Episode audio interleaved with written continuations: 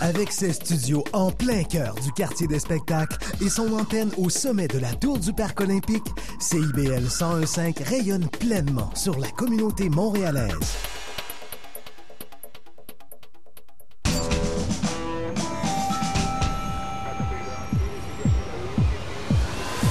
Bienvenue au quartier général.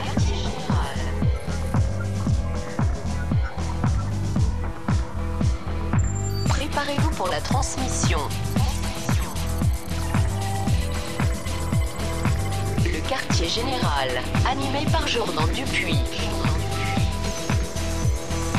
Sur les ondes de CIBL 101.5, animé Montréal. 14 janvier au 101.5, Animé Montréal, cette première émission de 2016. Mon Dieu qu'on est excité en studio. Hein? Capote. 2016! Tout d'abord, je dois dire un beau bonjour à notre ami René Angélil qui est décédé aujourd'hui. Il faut quand même pas le mentionner. hein. On est un magazine culturel et René Angélil, qu'on le veuille ou non, chers amis, fait partie de ce portrait culturel québécois. Tu nous as donné Céline. Merci René pour tout ça. Ceci étant dit, c'est le temps de Marc-André Mongrain. Et ton thème de cette semaine, tu, tu- tu- Sur ces jolis mots. ouais. ben oui, j'ai décidé d'y aller avec euh, une phrase que j'entends souvent et qui me déplaît profondément. Le public a toujours Ah, ben raison. oui. Le dictat du public. le fameux service à la clientèle qui se traduit jusque dans la culture. La démocratisation de tout et partout. On va explorer ça un petit peu cette semaine. Exact. Donc, le public a-t-il toujours raison, et ça dans plusieurs disciplines? Donc, on va se questionner à savoir, euh, justement, c'est quoi la part du public en culture, puis est-ce qu'il existe vraiment? Claire Meuder, content de te retrouver, ça fait un petit bout. Oui. T'étais je perdu. reviens vous parler art visuel cette semaine. C'est vrai, t'étais perdu à Québec, qui t'a survécu? Oui, ils m'ont, relâché. c'est extraordinaire. tu nous parles d'un projet, justement, qui se questionne sur le futur, et ça à partir d'un sondage auprès du public. L'artiste Anne-Marie Ouellette. Julie de Relais, J'ai donné mon corps à la science et ça, littéraire. je dois te féliciter, car même moi, je n'aurais pas fait ça. Eh bien, je vais te parler euh, de la collection Un livre dont vous êtes le héros. J'ai même lu pour vous La forêt de la malédiction. C'est impossible à lire sans rire. Julie, tous nos hommages. Beaucoup. Hey, Marie-Gabrielle Ménard, ma chérie, bonsoir. Salut, Jordan. Première participation avec nous au quartier général. Très heureux de t'avoir autour de, de cette table.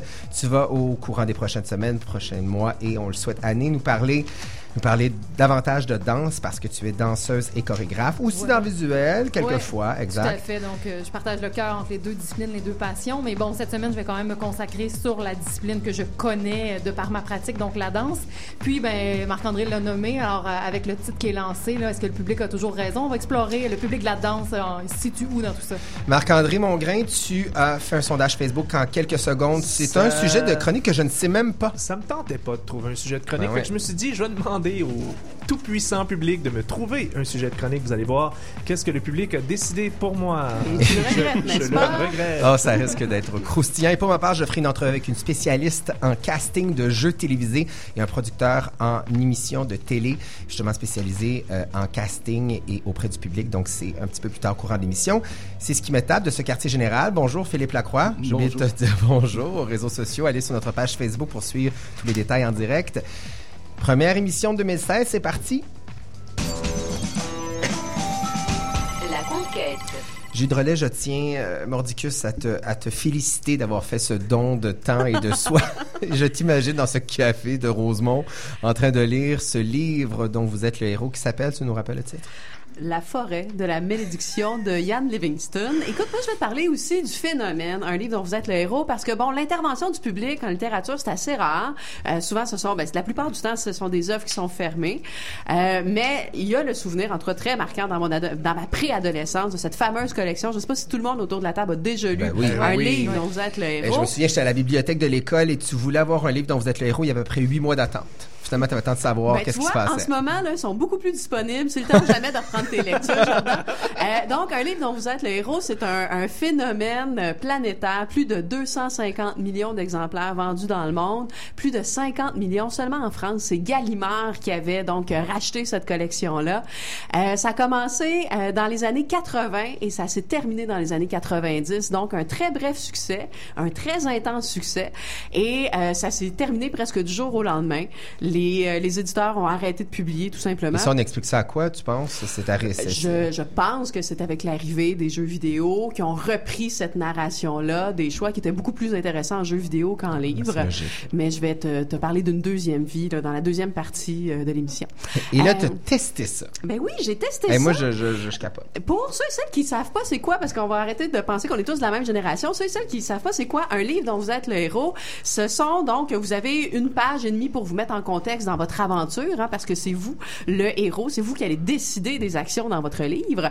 Et euh, le, le livre, en fait, est séparé en des courts chapitres. À la fin du chapitre, vous avez toujours un choix, le choix A ou le choix B, et c'est ce qui va donc décider de l'action. Et donc, il y a plusieurs possibilités de romans dans un seul roman. Et donc, moi, j'ai choisi La forêt de la malédiction de Ian Livingstone. Et là, euh, ne riez pas, Ian, Ian Livingstone est un, un très grand auteur de livres dont vous êtes le héros. Plus de 40 titres. Eh, mon à Dieu, est son, productif, euh, notre à euh, Livingstone. Tout à fait.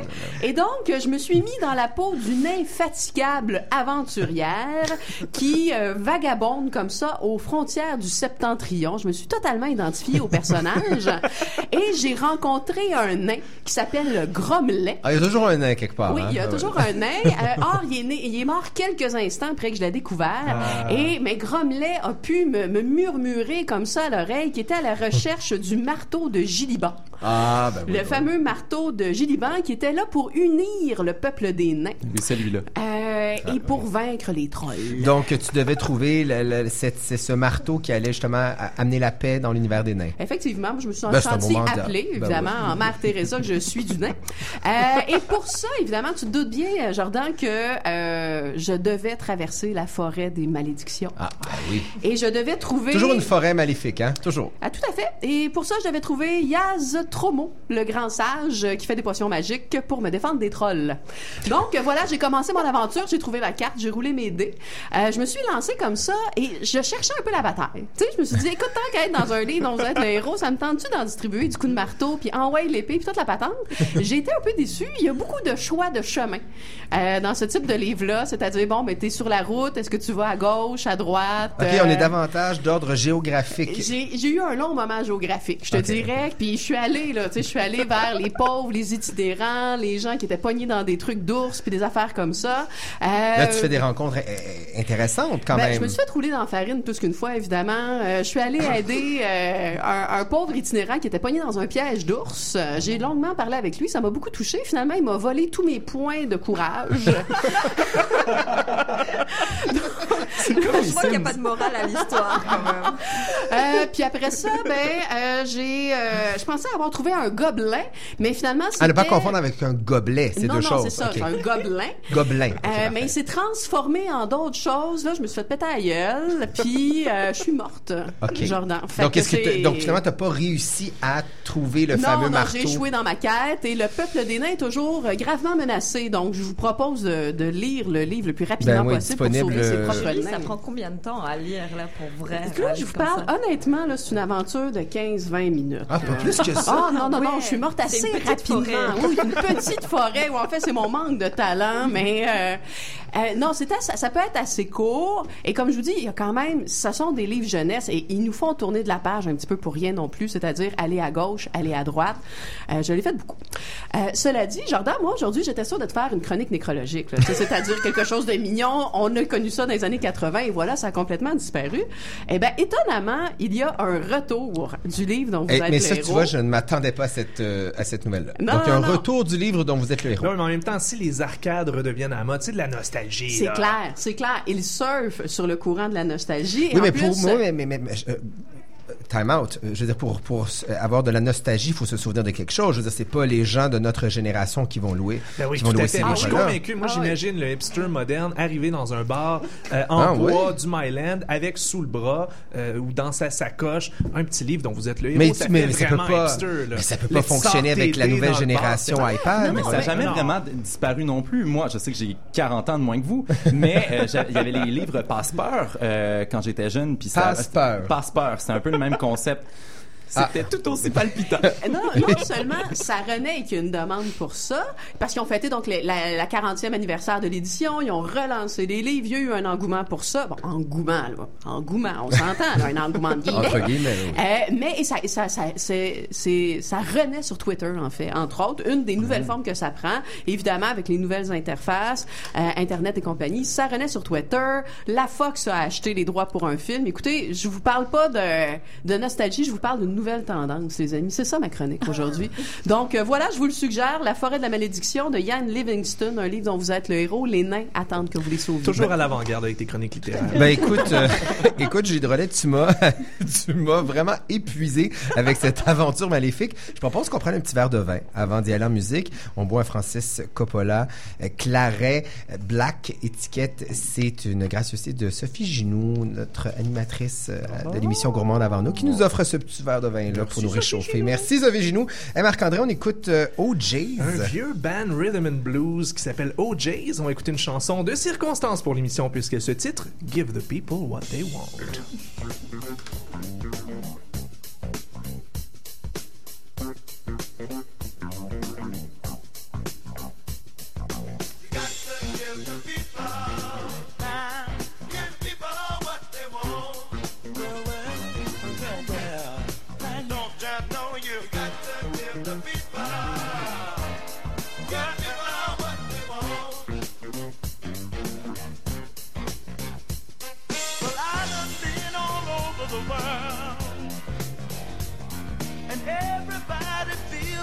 Same. It's a unanimous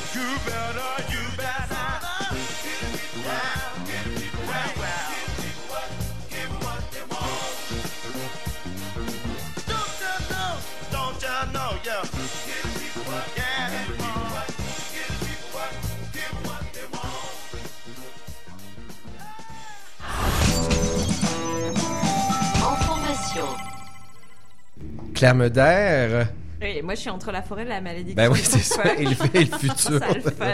Exactement. Claire, tu nous parles d'Anne-Marie Ouellette. Ça, c'est une artiste qui a fait un sondage auprès de 187 personnes à savoir que pense-t-il du futur, que- comment voit-il le futur?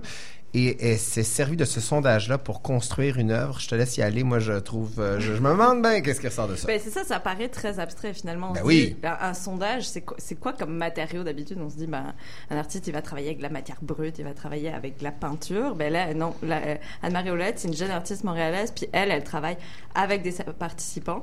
Puis dans le cadre de cette œuvre qui s'appelle Penser le futur, c'est le sondage qui est son matériau euh, de base. Puis qu'elle est allée s'adresser à 187 personnes. Et elle leur a posé une série de questions, elle leur a demandé de, de répondre. Et ce sondage-là, dans le fond, au lieu de le décortiquer comme n'importe quel média, ben, elle a décidé de l'exploiter puis de le manipuler très clairement, puisqu'on est dans le domaine artistique, on n'est pas là pour rendre des comptes grand public, on est plutôt là pour venir tirer des éléments de créativité puis de réflexion justement sur Sur cette forme-là de recensement du public. oui. Est-ce qu'on a raison? C'est quoi notre vision du futur finalement si on commence à demander à 187 personnes Est-ce que c'est une vision large? Est-ce que ça représente vraiment une opinion publique? Puis comment on, en- on rend compte de ça dans une exposition Fait qu'elle, elle a décidé d'utiliser ces personnes-là. Puis c'est quelqu'un qui travaille avec de la matière vivante, avec des êtres humains en général. Donc là, elle s'est pas cantonnée à euh, venir faire un tableau ou euh, donner des statistiques, mais elle a créé vraiment un genre de décor dans l'exposition. C'est- une œuvre qui a été présentée deux fois sur les deux dernières années à la Maison des Arts de Laval, puis au Centre Optica à Montréal. Donc deux, o- deux occurrences. Et elle a mis vraiment un décor avec deux bureaux, deux chaises. Il y avait comme une genre de vidéo avec un portrait d'un avatar. Il y avait vraiment une espèce de feeling euh, futuriste, mais très angoissant finalement, très Un peu très calfeutré. 1984, un peu peut-être. Oui, avec un côté bureaucratique. Là, on avait, on avait vraiment l'impression que finalement, il fallait comme s'asseoir à la chaise puis répondre au sondage. On, aurait- on pouvait imaginer que les personnes qui avaient répondu au sondage seraient peut-être pliées au jeu à travers cette espèce de, de bureau, mais le lieu était, était vide, puis on pouvait lire les questions. Mais c'est aussi un lieu qui, dans une deuxième étape, était activé finalement par euh, deux personnes, des comédiens, des lecteurs, en fait des performeurs dans le, dans le langage art contemporain. Un homme, une femme que l'artiste Anne-Marie Olette avait vraiment choisi, puis qui revenait à plusieurs occurrences pendant la durée de l'exposition pour lire finalement euh, les réponses qui avaient été données, donner cette vision du futur devant le public de l'exposition. Et justement, parlant de cette vision du futur, elle les a quand même polarisées, donc. Oui. Elle a Vision choisi- positive ou négative. Elle a choisi de, de faire incarner la vision optimiste du futur par la femme et la vision plutôt pessimiste par l'homme, en venant vraiment catégoriser, créer deux, euh, deux classifications complètement différentes du futur. On s'entend que c'est vraiment un choix manichéen, puis c'est vraiment une orientation particulière. Là encore, on est dans le domaine créatif, c'est pas quelque chose nécessairement qu'on fait avec des sondages quand on, est, on a un rôle de journaliste ou de, de, mé- de média grand public. Et là, elle a écartelé ces, ces deux types de réponses pour venir créer finalement sa propre vision du futur ou donner une réflexion sur euh, ces 187 personnes, qu'est-ce qu'elles révélaient de, de l'opinion publique à travers ça. Et, et est-ce que tu as eu la chance de, de voir un peu ce qui ressort de ces, de ces commentaires-là du public? Est-ce, qu'on Ben, Il y a est une dans forme d'angoisse, puis on, une on- vision apocalyptique de la chose? On ou- se rend compte aussi que la vision du futur, on s'entend, c'est quelque chose qui est passé à travers la mémoire collective, puis notre propre perception, puis ce qui nous est comme transmis culturellement, puis médiatiquement. Donc, euh, souvent, les gens vont parler euh, du chômage, des enjeux écologiques, mais il va aussi y avoir une espèce de vision complètement fantasmée du futur qui va passer à, au Donc, on est encore dans les voitures volantes, parfois, à certains moments. Ben, ces questions, à elle, étaient comme beaucoup plus euh, liées à des enjeux euh, politiques et sociaux que euh, une vision complètement fantasmée puis déli- délirante du, du futur. Donc, c'était vraiment sur la perception de, euh, de l'espace public. Qu'est-ce que, qu'est-ce que finalement l'espace politique puis l'espace public allait être plus tard. Et ce qu'on on retrouve avec cette vision polarisée homme-femme, ben, c'est aussi un regard critique de l'artiste sur sur la capacité du sondage à nous faire dire ce qu'on veut. Oui, parce que en fait, on en discutait avant l'émission, on ne remet, et c'est très rare, en question ces chiffres-là qui nous sont évoqués dans les quotidiens. Moi, souvent, je vois des sondages, bon, ah, ben, qu'à 40% ça circule sur Facebook, de, de- de- des hommes entre 18 et 30 ans tripent sur Gévente, là, sur le fromage en grains. Ben, est-ce vrai? De quelle façon? Financé par qui? Comment ça fonctionne? Ce qui est, ce qui est intéressant, c'est que finalement, elle, elle, en tant qu'artiste, elle a cette liberté d'offrir une lecture, puis de pousser cette lecture Ben oui, manière exact. critique, en, en venant vraiment avoir des positions, une position manichéenne complètement divisée. Mais nous, quand on lit un sondage, on se dit c'est factuel, c'est c'est un échantillonnage de la population, objectif, ça a exact. été validé, il y a une objectivité. Sauf que là, comme on est dans le milieu artistique, ben, on permet de pousser, de pousser de manière critique euh, et polémique cet, euh, cet élément-là. Puis son cadre, son décor donne aussi quelque chose de complètement angoissant. Puis on se retrouve avec des personnes complètement déshumanisées qui nous disent quoi penser du futur. Et là, il y a vraiment un effet miroir. On se retrouve nous-mêmes à dire ah, est-ce que cette personne-là est censée penser pour moi ou représenter ma pensée du futur finalement? Donc là, il y a quelque chose qui était vraiment intéressant au niveau de l'exposition, de se dire, ok, moi, Une certaine je suis mise en abîme en quoi? représentée par ce Ah oui, sondage-là, mais je m'y retrouve pas du tout. Il y a une distance critique. Ah, c'est vraiment intéressant son travail. Donc, elle s'appelle Anne-Marie Ouellette. Euh, et euh, et est-ce que tu sais si cette exposition va revoir le jour ou est-ce que c'est possible? C'est vraiment une œuvre qui a été présentée déjà deux fois à Montréal. Ça m'étonnerait qu'elle soit représentée une troisième fois, mais c'était c'est une, pièce qui est activée avec des participants. Ça se peut qu'elle soit, qu'elle circule. Pas pour l'instant. Il n'y a pas d'informations. En tout cas, la démarche est vraiment intéressante et ça nous porte vraiment à réflexion. Merci beaucoup, Claire Meder. Avec plaisir. Marc-Andrin? Marc-Andrin. Marc-Andrin. Je voulais faire un Alexandrin, ça sorti Marc-Andrin, tu comprends? Ah, c'est c'est tout à fait poétique. Ouais, donc c'est ça, donc on s'en va écouter Pulp. Ouais, une vieille chanson de pop qui s'appelle Common People, juste parce que c'est bon, puis ça a rapport avec le thème.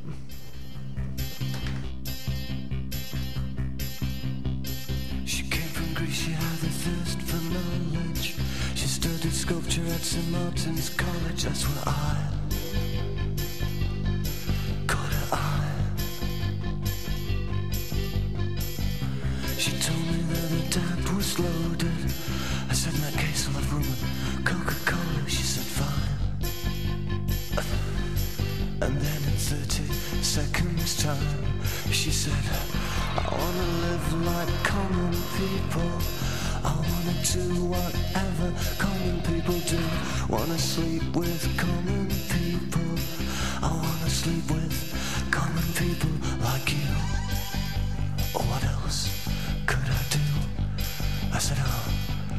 see what I can do. I took her to a supermarket. I don't know why, but I had to start somewhere. So it started there. I said, pretend you got no money. And she just laughed and said, oh, you're so funny. I said, yeah. I can't see anyone else smiling here. You wanna live like common people. You wanna see whatever common people see. Wanna sleep with common people. You wanna sleep with common people like me. But she didn't understand. And she just smiled and held my hand.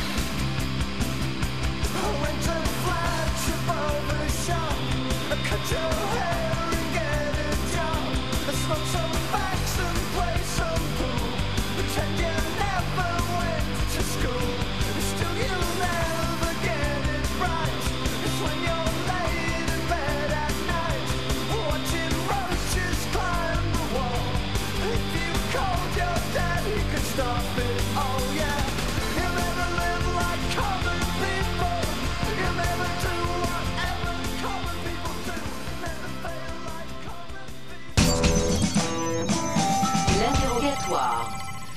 L'entrevue de cette semaine, j'ai le plaisir de m'entretenir avec une amie, je dois le dire, je peux pas le cacher. Il s'agit de Katia Gaylor, qui est responsable du recrutement des joueurs sur l'émission Silence on joue. C'est animé par Patrice Lécuyer, c'est sur les ondes de Radio-Canada. Bonsoir, Katia. Bonsoir, Jordan. Comment ça va? Ben, ça va bien. Merci, toi. Ben, ça va super bien. Puis je suis content que tu aies accepté de jaser avec nous parce que c'est vraiment un métier qui est hyper actif, celle d'aller chercher des participants pour des shows. On réalise pas l'ampleur d'émissions de télé qui demandent d'avoir un casting, que ce soit les quiz proprement dit ou sinon les émissions davantage, disons, de télé-réalité ou demandant justement un certain casting du public. Toi, au fil du temps, tu t'es spécialisé, on a travaillé ensemble, mais tu t'es spécialisé dans le casting de joueurs. Comment, comment tu, quand tu reçois, parce que pour la plupart des gens à la maison, là, puisque le thème à l'émission, c'est le public a toujours raison, la plupart des gens à la maison décident de s'inscrire en ligne. Ils disent, ben moi, je vais aller jouer à Paquet Voleur, Silence on joue, on s'inscrit en ligne. Est-ce que c'est vrai que ces participants-là ont 100% des chances de se ramasser à l'écran? Est-ce que c'est vrai que euh, lorsqu'on applique pour jouer à une émission de, de, de quiz télévisé, les chances sont égales ou il y a un énorme filtrage qui est fait? Comment vous fonctionnez? Mais en fait, de dire que tu as 100% des chances de te rendre à la télé, je pense que c'est faux parce qu'évidemment, on a un système assez euh, rigoureux dans le sens où euh, toi, Jordan, tu veux participer à Silence on joue. Bon.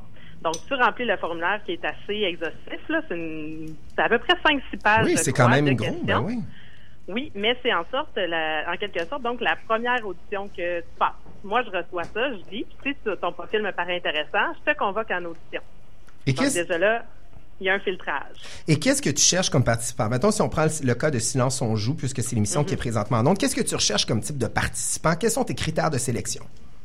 Mais quand tu penses à Silence on joue, si tu l'as vu un peu, là, c'est vraiment des personnalités qui ressortent, des personnalités qui sont euh, dynamiques, qui sont volubiles, qui vont euh, aussi être capables d'interagir avec les artistes qui vont être présents parce que tu es la personne publique jumelée à deux artistes. Donc, il faut que tu sois capable de prendre ta place dans la folie euh, qui anime le plateau aussi. faut que tu aimes jouer, que tu aies le goût de gagner, mais que tu aies surtout le goût de jouer parce que ça se peut que tu partes avec rien finalement. Tu sais, donc, c'est vraiment le désir de jouer, puis aussi euh, donc ta personnalité qui doit ressortir. Là. Katia, quand tu reçois la plupart des candidatures, y a-tu un profil général qui ressort de ces gens-là? Te dirais non, il y a vraiment de tout.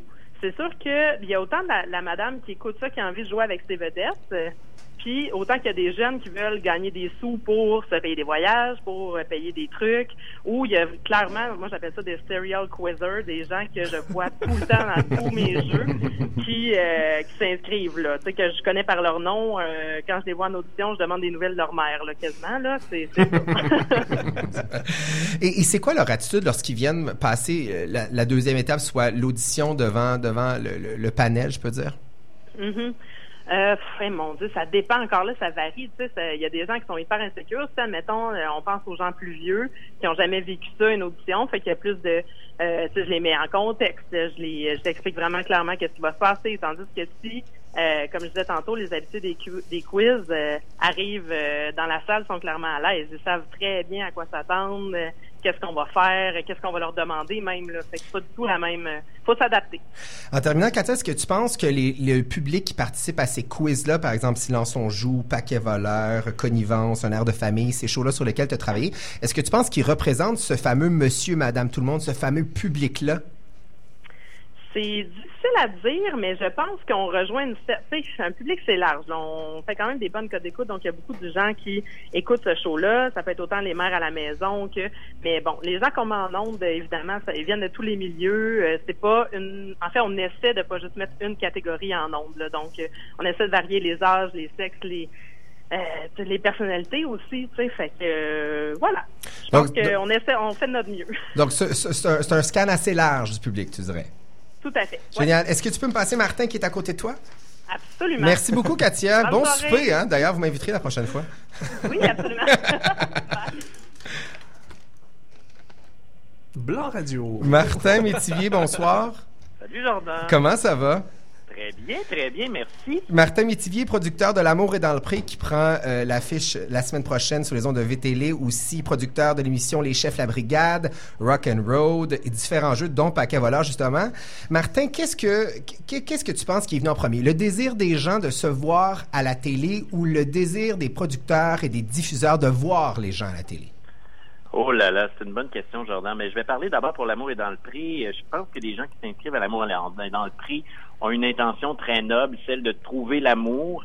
Et euh, nous, on veut trouver les gens qui veulent vraiment trouver l'amour. C'est une émission qui, qui, qui, qui crée des passions parce qu'on voit la vraie vie, on voit des gens qui le malaise, les premiers rendez-vous. Alors, je pense que les gens qui acceptent de participer à cette émission-là veulent oublier la caméra, puis je pense qu'ils sont là pour les vraies raisons. Alors, je te dirais que pour nous, bien sûr, c'est essentiel parce qu'on veut suivre, puis les téléspectateurs veulent suivre également le, les, les, les développements de ces relations-là, mais je pense que les gens sont là, en tout cas dans ce cadre de cette émission-là, pour des bonnes raisons. Donc, une, une démarche qui semble, pour avoir suivi l'émission, là, assez honnête de leur part. Là. Ils désirent vraiment trouver l'amour et ça semble fonctionner pour plusieurs candidats. Euh, hum, Katia est vraiment au niveau euh, pratique. Elle est sur le terrain. Elle va chercher les gens. Toi, tu es davantage au niveau des relations avec les diffuseurs. Tu es producteur d'émissions. Et je te pose la question, est-ce que le public a toujours raison? Je pense que le public a toujours raison. Une émission qui connaît un succès, ça, ça dépend du public. C'est souvent, il y a des critiques, il y a des gens qui portent des commentaires. Si on vient sur les chefs, par exemple, les gens étaient nombreux à l'écouter. Euh, les critiques étaient moins là, mais je pense que le public a toujours raison. Puis le succès d'une émission, c'est pas toujours quantitatif. C'est-à-dire, c'est pas toujours les codes d'écoute, mais comment ça, ça crée une passion? Souvent, on parle beaucoup des médias sociaux, les gens réagissent, interagissent ça crée des réactions. Alors pour moi, c'est important aussi que les gens s'identifient aux gens, qui en parlent. Alors pour moi, le succès d'une émission, oui, il y a des codes d'écoute parce qu'on se cachera pas, les télédiffuseurs recherchent des certains certaines audiences, mais je pense aussi qu'une émission qui crée des passions, c'est tout aussi intéressant. Martin, en terminant, je te pose la question parce qu'on est dans l'univers où maintenant les chaînes spécialisées abondent, le public est vraiment morcelé par type d'intérêt, par tranche d'âge. Donc, ce fameux monsieur, madame, tout le monde est rendu maintenant à peu près 15 catégories de monsieur, madame, tout le monde. Comment vous faites face, vous, à ça, les producteurs, euh, à cette nouvelle réalité-là, d'avoir justement plusieurs types de public et pas un seul? En fait, le, le succès d'un recrutement d'une émission de télé, ça dépend des gens qui s'inscrivent. Tant que les gens vont s'inscrire à une émission, bien, ça veut dire que c'est intéressant, que les gens ont un intérêt pour cette émission-là. Mhm. Alors, tant et aussi longtemps que les gens vont avoir le goût de s'inscrire, ben, peu importe si c'est une chaîne spécialisée ou une chaîne euh, privée, je pense qu'il y aura de la place pour ces émissions-là.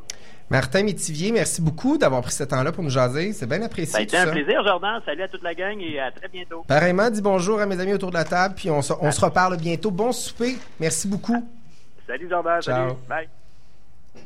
Donc, c'était Martin Métivier qui est producteur, je vous le rappelle, de l'émission L'amour est dans le pré qui prend la fiche jeudi prochain, saison de VTL, les chefs La Brigade, et vous avez parlé, et on a parlé en fait à Katia Geller qui est aussi responsable du recrutement des joueurs. Donc, on voit vraiment que c'est une réalité qui est pas évidente, celle de caster des gens. Oui, on veut représenter le plus grand monde possible, le public, mais finalement, il y a un méchant filtre qui est passé à travers ces gens-là pour avoir un peu la crème de la crème du public. Des fois, quand on le voit, on se demande, y a-tu vraiment un filtre? Oui, c'est ça, exactement, tout dépendant des jours. vient d'y parler. Tu as bien raison. Et on y va en pause publicitaire et de retour avec la suite du quartier général de ce jeudi 14 janvier, premier show de la saison 2016. La cabane à sucre n'a jamais été aussi gourmande. Il fait chaud. Retrouvez Martha Picard et toute sa brigade à Un chef à la cabane, demain 20h à Télé-Québec. Salut mon drapeau, je m'appelle Ivy. Joyeux anniversaire. De quoi t'as envie? Un grand bol d'air? Un verre de vent? Français? Tout ce qui te plaît, je te l'ai gardé au frais. Le 21 janvier, tout le Québec fête son drapeau. Un message d'impératif français. J'aide CIBL. CIBL vit la plus importante campagne de sociofinancement de son histoire. Notre deuxième co-porte-parole, l'humoriste engagé, ben on l'a pas payé, là, mais il est très engagé, Fred Dubé. J'aide CIBL parce que d'un côté, t'as des radios qui essaient de te rentrer des centres d'achat dans les oreilles, puis de l'autre, t'as une radio communautaire comme CIBL qui parle, mais surtout qui écoute. Faites un don. Visitez haricot.ca. J'aide CIBL parce que... parce que... parce que... Le matin, le réveil peut être brutal. Mais ça peut aussi être agréable. Bien sûr, vous pouvez vous rendormir quelques minutes, mais vous risqueriez de manquer quelque chose. On apprend dans le journal aujourd'hui que Billy Duca sera sans doute pas de retour l'an prochain euh, du côté de l'Impact. Dans le cas de Drogba, ben écoutez, le camp d'entraînement s'ouvre le 26 janvier. Il sera, il sera pas. Présentement, on est toujours porté à penser qu'il n'y sera pas, mais il est encore sous contrat avec l'Impact. Les oranges pressées, en semaine, dès 6 heures. Dans le détour, nouveauté musicale indie rock anglophone. 11e année de diffusion, nouvelle plage horaire. Maintenant tous les jeudis de 20h à 21h30. Animé par Antoine Léveillé sur les ondes de CIBL 1015 Montréal. Montréal Underground. Le samedi soir sur les ondes du 1015 FM, c'est Montréal Underground. Pour le meilleur de la musique urbaine à Montréal, nous sommes la référence. Actualité musicale, chroniques, entrevues et même prestations en direct, Montréal Underground est votre show de radio. Alors on vous attend chaque samedi de 22h à minuit sur CIBL 101.5 Montréal. Montréal Underground. CIBL. Le missionnaire. Le missionnaire, on l'utilise pas assez souvent. C'est ça, à chaque fois qu'on l'utilise, c'est ça qui est drôle. Je me trouve très drôle, je me projette beaucoup dans ce- cette chronique-là. voilà. Marc-André, tu as entrepris une démarche très intéressante pour ta chronique parce que je sais pas du tout c'est quoi ton sujet. Ouais, moi non plus. Non, pas... ça me tentait pas de choisir un sujet. Je me suis dit, bon, puisque le public a toujours raison, j'ai décidé de me mettre en danger et de confier le choix du sujet de ma chronique de ce soir au tout-puissant public. Après tout, je me suis dit, c'est ça que les gens créa- pas créatifs font. Hein? Ils font semblant de s'intéresser à ce que les- le public veut, quand en réalité, on sait très bien que c'est de la paresse puis qu'ils veulent juste faire soutiller tirer les meilleures idées gratis du monde. Ah ouais, deux mots, focus group. Ben, voilà. Exactement. De toute façon, je me suis dit, c'est gagnant-gagnant. C'est sûr que je vais pas me planter parce que soit que ma chronique va être très bonne et ce sera là une preuve indéniable de mon incommensurable talent de chroniqueur et gage de ma grande polyvalence, soit que ma chronique va échouer et que ce sera là une preuve indéniable de Que la grande a- impertinence des idées du public. Exactement. Et là, raconte-nous un peu ta démarche. Bon, ben, j'ai décidé, je me suis dit, je vais me tourner vers le réseau par excellence pour exploiter le public, c'est-à-dire Facebook. Et euh, j'ai posé la question suivante. J'ai dit, suggérez-moi n'importe quel sujet de, euh, de, de chronique en commentaire ci-bas et euh, likez les sujets qu'ils vous plaisent et euh, je ferai une chronique sur le sujet que vous aurez choisi pour moi aussi farfelu ou controversé soit-il. et t'avais pas donné de, de, de, de, de, Rien. de, contraintes ou rien. Zéro. Là, vous allez me dire, c'est pas très représentatif du public au sens général. C'est représentatif de mon public. Parce qu'il faut le dire, de nos jours, chacun a son public. Parlez-en à Philippe Lacroix, hein, qui a créé une affiche publicitaire pour annoncer son départ à Toronto. Il a son public, il l'entretient. Oh, j'adore ça. Parce qu'il faut comprendre que Philippe Lacroix adore se payer ma tronche à l'occasion. Alors, lorsque la balle revient dans son camp, mon Dieu que je jubile. Il reste que plein de gens se mobilisent et me trouvent actuellement un, un logement à Toronto. En tout C'est cas, vrai, ça fonctionne, même. ça fonctionne. Il est rendu à 25 likes. Ah. Genre. Non, Ah, 400 ben, quelques. On vit quand même, hey boy, on vit quand même à une époque où l'idée même du public est redéfinie. On va s'entendre. Quand la poune disait j'aime mon public et mon public m'aime, elle avait aucune idée c'était qui son public. Elle savait c'était genre une masse anonyme de gens passifs derrière leur TV. Elle avait une genre de relation unidirectionnelle dans laquelle le public était le faire valoir de la vedette. C'était le même avant. Mais à cette heure, tout le monde a son public sur Facebook et moi, je me suis adressé à mon public pour lui poser la question. Évidemment, c'est tous des gens qui me connaissent, fait qu'il y avait plein de inside jokes un peu qui sont sortis, plusieurs euh, participations farfelues et ou pertinentes, mais surtout farfelues, des idées qui, euh, hein, qui rivalisent d'inventivité et qui démontrent à quel point mes amis Facebook finalement souhaitent euh, ardemment mon humiliation. bon, il y en a quelques-uns qui se sont rappelés que je suis à la base quelqu'un qui écoute beaucoup de musique et qui m'ont proposé des sujets du genre euh, mais où est donc Frank Ocean? Ou parle de l'album de Grimmskunk ou qu'est-ce qui détermine le mainstream intolérable du mainstream tolérable? Mais il y en a d'autres qui se sont payés ma tronche et qui se sont dit ça va être agréable de lui faire parler de n'importe quoi en ondes. Donc euh, Martin Bourasson, te remercie beaucoup d'avoir suggéré 2016 et l'année internationale des légumineuses. C'est vrai, ça. Euh, Louis-Philippe Labrèche qui me suggère de parler des habitudes du petit Jérémy. J'ai passé à un cheveu de devoir vous faire une chronique sur les unijambistes du Témiscouata. Mais pire encore, celui qui l'a emporté, c'est notre metteur en ondes occasionnel Ben et ami de l'émission, euh, Émilie Morneau, qui, euh, que j'aime que j'aime bien appeler euh, affectueusement. Mornoun. Elle a décidé donc de se venger contre moi et elle a eu le plus de votes avec son sujet de chronique, le port de la coupe menstruelle. On est comme La dans culturelle. Alors, euh, le C'est le port de la coupe menstruelle culturelle, classe. C'est ce qu'il faut Ouais, retiennes. voilà, j'ai pas trouvé une twist culturelle. Ben écoute, le public a toujours raison, alors euh, voici ma chronique sur le port de la coupe menstruelle. C'est la Diva Cup. La Diva Cup. La fameuse. Ah. Ouais, la Diva Cup. Bon, euh, sujet euh, délicat et féminin ici ce soir, et euh, comme je me retrouve en présence de, de trois femmes, je vais absolument rien vous apprendre. Alors, Jordan, savais-tu... Sache que j'ai beaucoup d'amis Jordan, filles. Savais-tu, Jordan, que dans la vie, il y a des avantages à être homme. Euh, bon, je sais, tu vas me dire, bon, Marc, euh, quand t'es homme, t'as pas l'immense avantage de pouvoir porter la vie, de pouvoir nourrir le fruit de tes entrailles au sein, de pouvoir prévenir un ticket de vitesse en pleurant devant le policier. T'as raison, mais il y a quand même des avantages à être homme, ou devrais-je dire des inconvénients à être femme, notamment euh, un écoulement sanguin par les parties génitales à chaque mois. Euh, bon, ce bout-là, je comprends, coupe menstruelle, menstruelle, menstruation, jusque-là, ça va, mais je vous avoue que je j'étais pas sûr c'était quoi une coupe menstruelle. Heureusement qu'on a 10 recherchistes dans l'équipe. Ouais.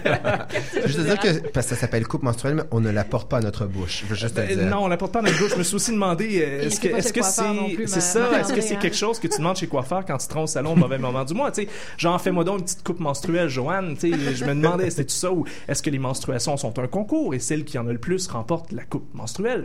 Je me suis posé toutes ces questions-là, je l'ai bon, je, je me suis bon, je, je comprenais pas, fait que je l'ai googlé, mauvaise idée, Google pas ça. euh, Google l'image et pas euh, ton ami.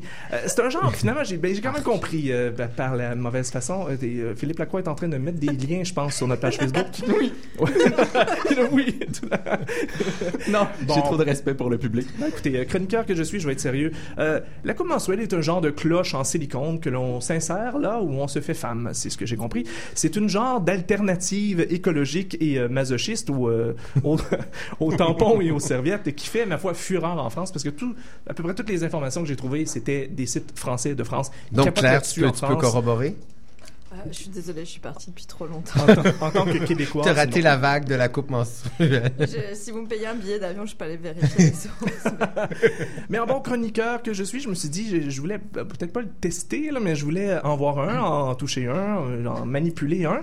Euh, ça n'a pas, marché. Premièrement, c'est cher. C'est cher, hein? C'est à peu près 30 piastres, ben oui. 50 piastres. Oh! 50 piastres. Faut que tu euh, magasines ta coupe, mon cher. Faut que tu magasines ta coupe. En plus, c'est pas facile à trouver. Moi, je me suis dit, euh, ça doit se trouver à la pharmacie. Je suis allé à la pharmacie? Non. C'est Euh, derrière le comptoir euh, des ben, ordonnances. En, en tout cas, je, je salue d'ailleurs euh, Monique, la gentille dame qui travaille aux gens coutus de la promenade Ontario et qui a tout fait pour m'aider à haute voix. Euh, on n'a pas trouvé de, de, de Divacop euh, à la pharmacie. Finalement, j'ai cherché en ligne pour euh, cesser l'humiliation et savez-vous où j'en ai trouvé? Euh, Au Mountain Equipment Co-op. Ben voyons donc. Ouais, on nous décrit ça comme la solution parfaite pour les très longues randonnées ou les expéditions en région éloignée. Mais c'est pas fou. C'est pas Tu fou. t'en vas à Québec, t'amènes ta coupe menstruelle. Ouais, voilà. Donc, j'ai compris qu'une coupe menstruelle est un accessoire de camping. C'est ce que j'en comprends. Est-ce que Euh, tu sais comment l'utiliser? Parce que là, tu nous fais la nomenclature oui, de la coupe fait, parce que j'ai lu plein d'articles féminins dans le clin d'œil, dans le coup de pouce, dans tout. Euh, la plupart étaient élogieux envers l'effet sur l'environnement. Les femmes adorent ça, à ce que je peux lire, sauf sur un article. Lui, je l'ai parce que croyez-le ou non, c'est pas pour tous les goûts, c'est pas tout le monde qui tripe. Euh, j'ai lu un article fascinant sur la Divacop, sur le Huffington Post, qui énumère les sept grands de ce qu'on appelle communément le Divacop, comme disait Philippe Lacroix tantôt, euh, même si ça sonne comme un tournoi de tennis, je trouve, mais bon. Eh. Euh, donc, les sept grands désavantages dans un article avec tous les détails gore que vous pouvez imaginer. Euh, pour vous donner une idée, on y lit notamment les mots Tarantino, boucherie et marée cinglante. Bonjour Marée les mentos. On a notre élément culturel. Ah, on a notre élément culturel. Bonjour les Mental Pictures et c'était en tout cas c'était pas illustré heureusement. L'auteur de l'article il déplore notamment la difficulté à l'insérer et à vider. Elle, elle- vraiment elle, va dans les détails très précis. Elle dit que ça pue, c'est inconfortable et il n'existe que deux tailles, soit je cite nymphette de 20 ans ou la taille d'une ventouse à chiottes. Eh mon Dieu, hein? Voilà. Ça vole Euh, très haut, tout Encore ça. une fois, Philippe Lacroix va mettre le lien de cet article sur le Huffington Post sur notre page Facebook. Mais t'as-tu pensé demander à ta blonde ce qu'elle pensait de la coupe menstruelle? Non, non, je pense qu'elle va apprendre à la radio en ce moment pourquoi il y a dans mon historique euh, de euh, une recherche sur la coupe menstruelle. Je sais pas, je sais pas quoi vous dire. Fait cocasse par contre, il y a un projet sur Kickstarter. Oui monsieur, oui madame, une coupe vaginale connectée qui s'intitulera Loon Cup. On est déjà rendu à, évidemment, c'est des Français qui ont parti ça, gang de fous. On est rendu à 40 000 euros de Oh, ramasser pour le de projet de la coupe vaginale Loon Cup. Ça envoie donc un signal, attention, Bluetooth et non pas Wi-Fi, parce que ceux qui se disaient, euh, tu pognes le cancer juste à mettre ton cellulaire à côté de ta face, ben imagine un Bluetooth. On va pas s'insérer le cancer dans le vagin. Il y a hein? quelque chose d'un peu bizarre avec ça. Ça envoie un signal Bluetooth à votre téléphone intelligent ou à votre Apple Watch. Et on est vraiment rendu là. Et ça permet de donner aux femmes des indications sur, je cite, l'abondance de leurs règles, leur couleur et le cycle Leur menstruel. couleur. Leur couleur. Fait quoi? Fait qu'en deux cours à l'école, j'imagine les jeunes dames vont regarder, ah, quelles couleurs sont rendues. Mais c'est pets, de ta santé, mon cher, semble-t-il. c'est assez particulier. Bref, j'en ai appris beaucoup sur euh, la coupe menstruelle. Je vous la, je vous la recommande fortement. Euh, je dirais 4 étoiles et demie euh, comme, comme moyen. Eh, bravo, Marc-André. Je pense que tu as réussi le défi. Bravo. Et Émilie Morneau, euh, ben, tu m'en dois une. Tu pas réussi à nous transmettre ta passion de la coupe euh, menstruelle, mais du moins, euh, je- j'en sors L'information- informé. L'information est là, donc allez, rendez-vous immédiatement au Mountain Equipment Co-op et cherchez la taille ventouse à chiottes. C'est la meilleure. Semble-t-il. Ouais. Eh bien, merci beaucoup, Marc-André. Vous On y va à quel musique. point le public a toujours raison. Il nous a sorti un très bon sujet. Et c'est qui ça? C'est l'œuvre de qui ça? Mimi Morneau, évidemment. Morneau, ben oui. ouais. Donc Lily Allen avec Jesus. On écoute ça Parce tout de que suite. ça parle de menstruation. Voilà. Been here before, so unprepared. Not gonna lie though, I'm kinda scared. Lace up my gloves, I'm going in. Don't let my kids watch me when I get in the ring. I'll take the hits, roll with the punches. I'll get back up, it's not as if I've never done this. But then again, the game is changing. Can't just come back, jump on the mic and do the same thing. There goes the bell, I know that sound. I guess it's time for me to go another round. Now wish me luck, I'm gonna need it. I'll see you on the other side if I'm still breathing. Perry's roaring. Queen Bee's gone back to the drawer and Lord smells blood. Yeah, she's about to slay you. Kid ain't one to fuck with when she's only on her debut. We're all watching Gaga, L-O-L-I-R, dying for the art. So really, she's a martyr. Second best will never cut it for the divas. Give me that crown, bitch. I wanna be Jesus.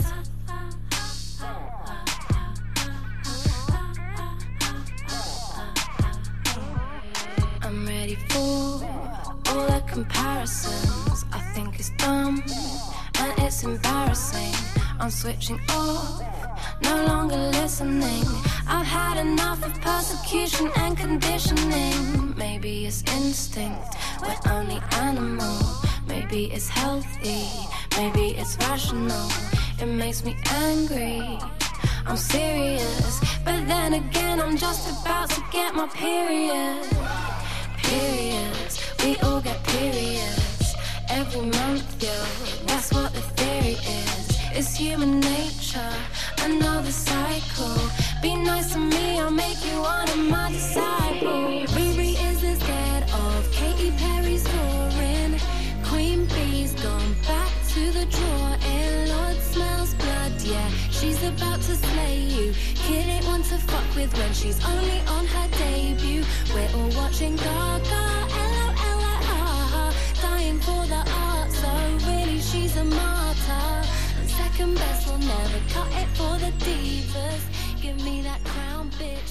bitch. I wanna be Tir à boulet rouge. C'est cette chronique qui nous permet de tirer dans un sujet, en fait, de nous faire une, pas critique, Marc-André, une espèce de commentaire négatif ou du moins très critique, assez sanglant, assez monstrueux. La table est mise pour euh, Marie Gabrielle. Oui, exactement. Marie-Gabrielle Ménard, nouvelle collaboratrice à l'émission, tu vas nous parler principalement de danse, puisque tu es danseuse et chorégraphe. Et aujourd'hui, tu as eu la chance d'assister à un meeting de l'Association des danseurs. Vas-y. On va dire ça de même. Mais en fait, déjà, fait à savoir, euh, tu sais, c'est un petit défi d'enchaîner après Marc-André. là. Ça coupe sa muse. On s'entend-tu qu'on va changer d'eau et de ton un petit légèrement? On va changer de couleur. ouais, exact. En fait, oui, ben, c'est un prétexte, là, mais j'étais au regroupement québécois de la danse, qui était l'espèce de presque ordre des danseurs. Donc, euh, c'est vraiment, ça fait office presque du DA aussi. Alors, euh, voilà. Donc, j'ai posé cette fameuse question qui m'a trotté dans la tête pas mal toute la semaine, là, étant donné qu'on avait cette émission-là à préparer. Est-ce que le public a toujours raison? Bon, euh, est-ce que le public de la danse est différent de toute autre forme de public? Euh, je ne crois pas. Ah non, tu vois, moi, je pense tout à fait le contraire. Moi, moi, je ne crois pas euh, parce que, comme dans toute autre discipline, j'ai l'impression que le public qui se présente pour aller voir une discipline en particulier a déjà un grand intérêt pour la discipline en question. On a tout un budget limité dans la vie, là, et puis quand tu décides que cette semaine, tu sors ton 25 sur le théâtre, c'est habituellement parce... T'es renseigné. Habituellement. Bien sûr, là, il y, a- y a des- il y a des euh, espèces de courageux qui vont s'initier, souvent par, euh, par euh, des amis qui vont les traîner ou une critique vraiment dithyrambique d'une- d'un art en particulier, mais j'en suis la première peut-être euh, cobaye, c'est-à-dire que je me considère comme quelqu'un de très ouvert d'esprit, puis ben non, je vois pas assez de musique, je vois pas assez de théâtre, je, vois bien sûr en majorité ce qui, ce qui reflète ma discipline. Donc, le public de la danse, je me dis, Hmm, OK, a-t-il toujours raison? En fait, le danger avec les publics d'initiés, je pense, c'est qu'ils arrivent avec, oui, beaucoup d'a priori. Ils savent ce qu'ils veulent voir, et puis ça devient à un moment donné peut-être sclérosé entre les créateurs, les, les praticiens. La, la critique, c'est sûr qu'en danse, euh, on est dans un, un très petit, petit pays, hein, notre petit Montréal. Euh, Il n'y a, pas une- y a pas une grande ordre de critique. Donc, ce qui fait que ce milieu-là est souvent replié sur lui-même. Donc, le public, puisqu'il y a un manque flagrant de critique en danse, donc le public devient de façon inévitable en même temps la critique. Tout à fait. Tout à fait. J'irai pas jusqu'à dire que euh, ni moi ni d'autres collègues créateurs, on va nécessairement orienter nos créations en fonction d'une réaction espérée ou attendue. On espère tous une, une réceptivité du public. Après ça, est-ce qu'on a besoin nécessairement de, de se faire flatter au niveau de la réception? C'est pas nécessairement l'objectif. Mais corrige-moi si je me trompe, mais j'ai l'impression que le public de la danse, puisqu'on assiste vraiment à une discipline qui est extrêmement précise, qui a des codes vraiment propres à celle-ci, Mm-hmm. j'ai l'impression que le public en danse est nettement plus ouvert et réceptif et se présente en ayant voir parfois une bébite et en assumant le fait qu'il s'agit d'une bébite, contrairement aux gens qui ont un abonnement, par exemple au TNM ou à l'Espace Go, où ils savent que ça va faire partie d'une soirée bouffe, vin et, et théâtre. J'abonde dans ton sens, mais tu vas voir qu'il y a peu de différence. Ah oui, OK. Il s'attend, il espère voir la bibite. Serre-lui la bibite. Donc, ah, je il comprends. a Donc, les donc, mêmes donc, attentes. une attente bébitienne. Voilà, exact. Donc, par moment, je me souviens de certains spectacles qui ont été, par la critique, dits plus grand public. Oh, mon Dieu! si péjoratif. Le milieu de la danse ne veut pas être grand public. Euh, Il y a quelque chose justement de la chasse gardée qui, qui est le même combat à l'inverse, donc peut-être de ce qui est un peu plus mainstream, mais mais qui est pas différent. Donc le, comment la le façon l'approcher- chorégraphe et, et- et le créateur, souvent le chorégraphe qui ont, et c'est souvent déploré dans le milieu de la danse, et la vedette tout puissante du spectacle, et les praticiens sont mis un peu de côté, les danseurs. Comment, euh, comment, ben, comment est-ce qu'il entretient sa relation avec le public, puis comment se distancier de ça, parce qu'il veut quand même présenter ce chorégraphe-là une œuvre qui lui est propre, et devant un public qui est souvent fidèle, petit.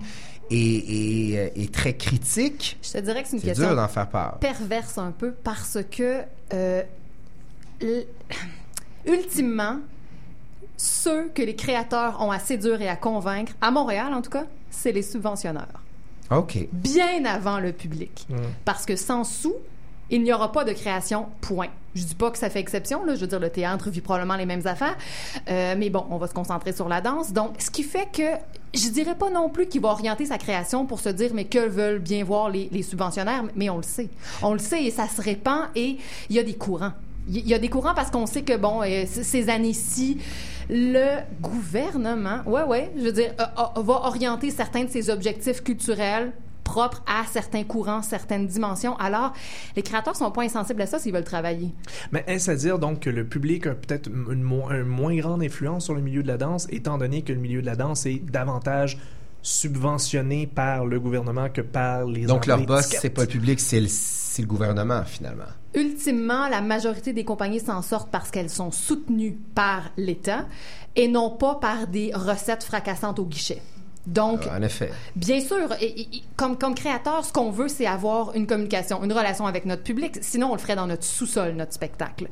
Donc, oui, c'est important d'a- d'a- d'aller le- d'aller out there puis d'avoir la, la réaction escomptée. Mais oui, on est peut-être un peu moins tributaire, entre autres, que le milieu de la musique, peut-être, qui, eux, vraiment, sont vraiment moins subventionnés que le milieu de la danse. Mais ils doivent vendre du billet, ils doivent vendre des produits dérivés, ce qui n'existe pas du tout, du tout dans le marché de la danse. En terminant, mettons que tu avais à quantifier, euh, Marie-Gabrielle, le, le- le- le public et sa raison sur une échelle de 100 par rapport au milieu de la danse, ça serait quoi? 50-50? 60-40? Ah, euh, c'est pas évident à chiffrer. Je dirais un bon 60, par exemple. Sûr, sûr, sûr que... que 60 que- public, 40 Ouais. gouvernemental. Ouais, ouais, ouais, ouais, ouais. Au niveau, tu veux dire au niveau de la... De, de- a-t-il raison de la façon qu'il accueille fait, les tout à œuvres? fait, là? ouais. Ah, le gouvernement est souvent dans le champ. Hey, ça termine bien ta chronique, ça. Merci beaucoup, Marie-Gabrielle. C'est un regard différent sur le milieu de la danse. avec ta prochaine subvention. oui, exactement. On va te faire un souper spaghetti aussitôt qu'on aura deux minutes, ma chérie.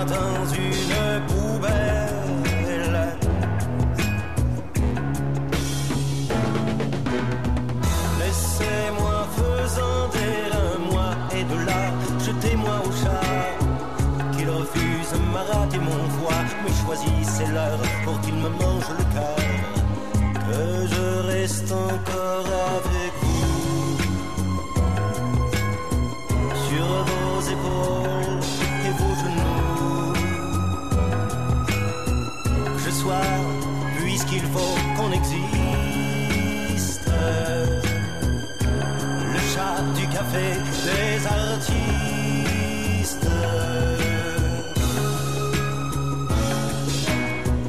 Et si le pain vient à manquer, je serai là et n'hésitez pas. Brisez-moi les pattes et le cou, et puis mangez-moi à même le chat. Ce ne sera pas la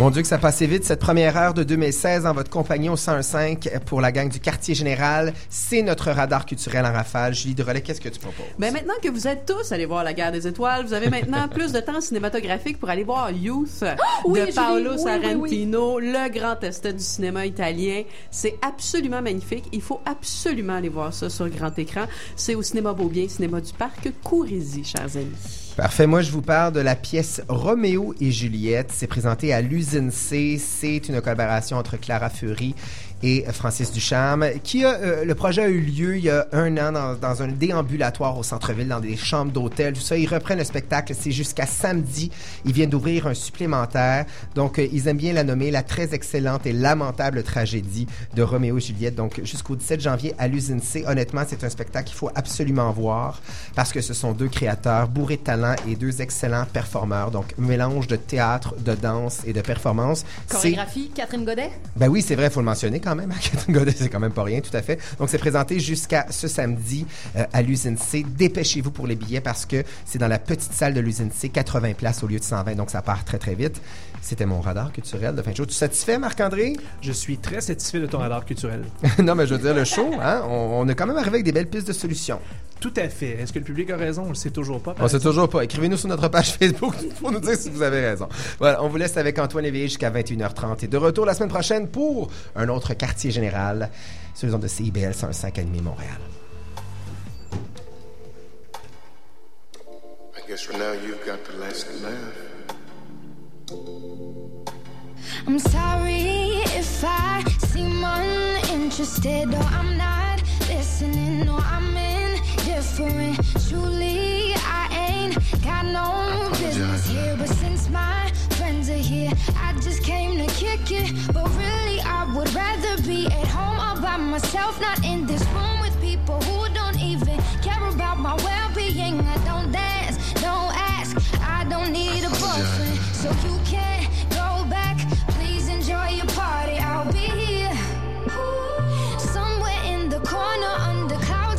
marijuana with this boy who's hollering I can hardly hear. Over this music I don't listen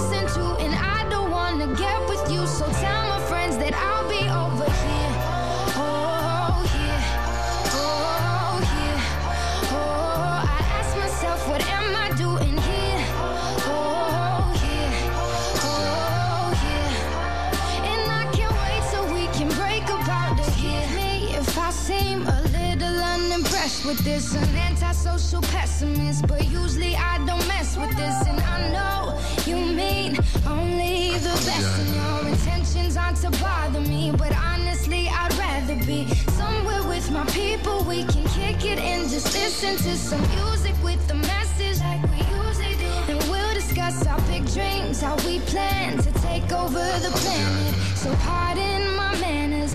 I hope you'll understand that I'll be here. Kitchen with the girl who's always gossiping about her friends. Oh, tell them I'll be here. Right next to the boy who's throwing up cause he can't take what's in his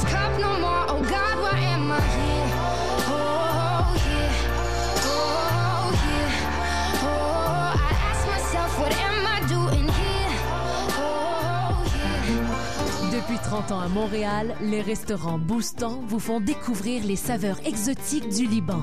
Goûtez notre délicieux bœuf assaisonné, notre pita au poulet ou nos shawarma et kebabs, toujours frais du jour. Pour le lunch ou après vos sorties nocturnes, Boostan vous reçoit jusqu'à 4 heures du matin. Sur Crescent, sur la rue Sainte-Catherine, au cœur du quartier des spectacles et en ligne. Boostan, la Méditerranée à Montréal. Découvrir les artistes qui font bouillonner la musique, le théâtre, les arts visuels, la littérature, le cinéma et tous les autres domaines artistiques à Montréal? Écoutez Catherine et Laurent. Vendredi, on reçoit Bruno Dequem, programmateur au RIDM. Aussi, Joanie Tremblay, commissaire de la nouvelle exposition de la galerie Pangé. C'est le 300e numéro de la revue Séquence. Et on parle de l'événement Beats to Eat. Ici Anne-Marie Kerouac, Catherine et Laurent, c'est un rendez-vous culturel à CIBL du lundi au vendredi de 16h à 18h. Mes chers amis, ici Ronnie D. Je vous amène avec moi tous les vendredis dès minuit, jusqu'aux petites heures du matin, et je vous amène où il fait beau, il fait chaud, au son de la Caraïbe. Du calme, je vous en prie. Ronnie D. Je suis le dieu de la Caraïbe. N'ajustez pas votre appareil. À CIBL 101.5 Montréal. Radio citoyenne de Montréal. Votre soirée sera grandiose avec le matin des grands soirs. C'est la meilleure façon de commencer votre week-end. Philippe Papineau et son équipe prennent le pouls de Montréal et voient ce qui se trame dans la cité.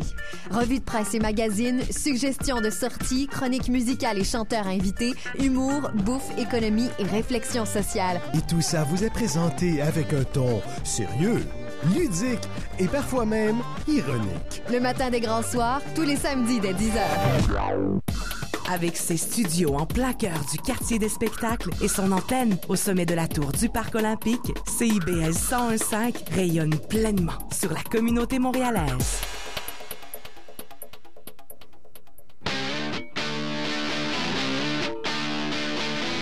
Bonsoir à tous.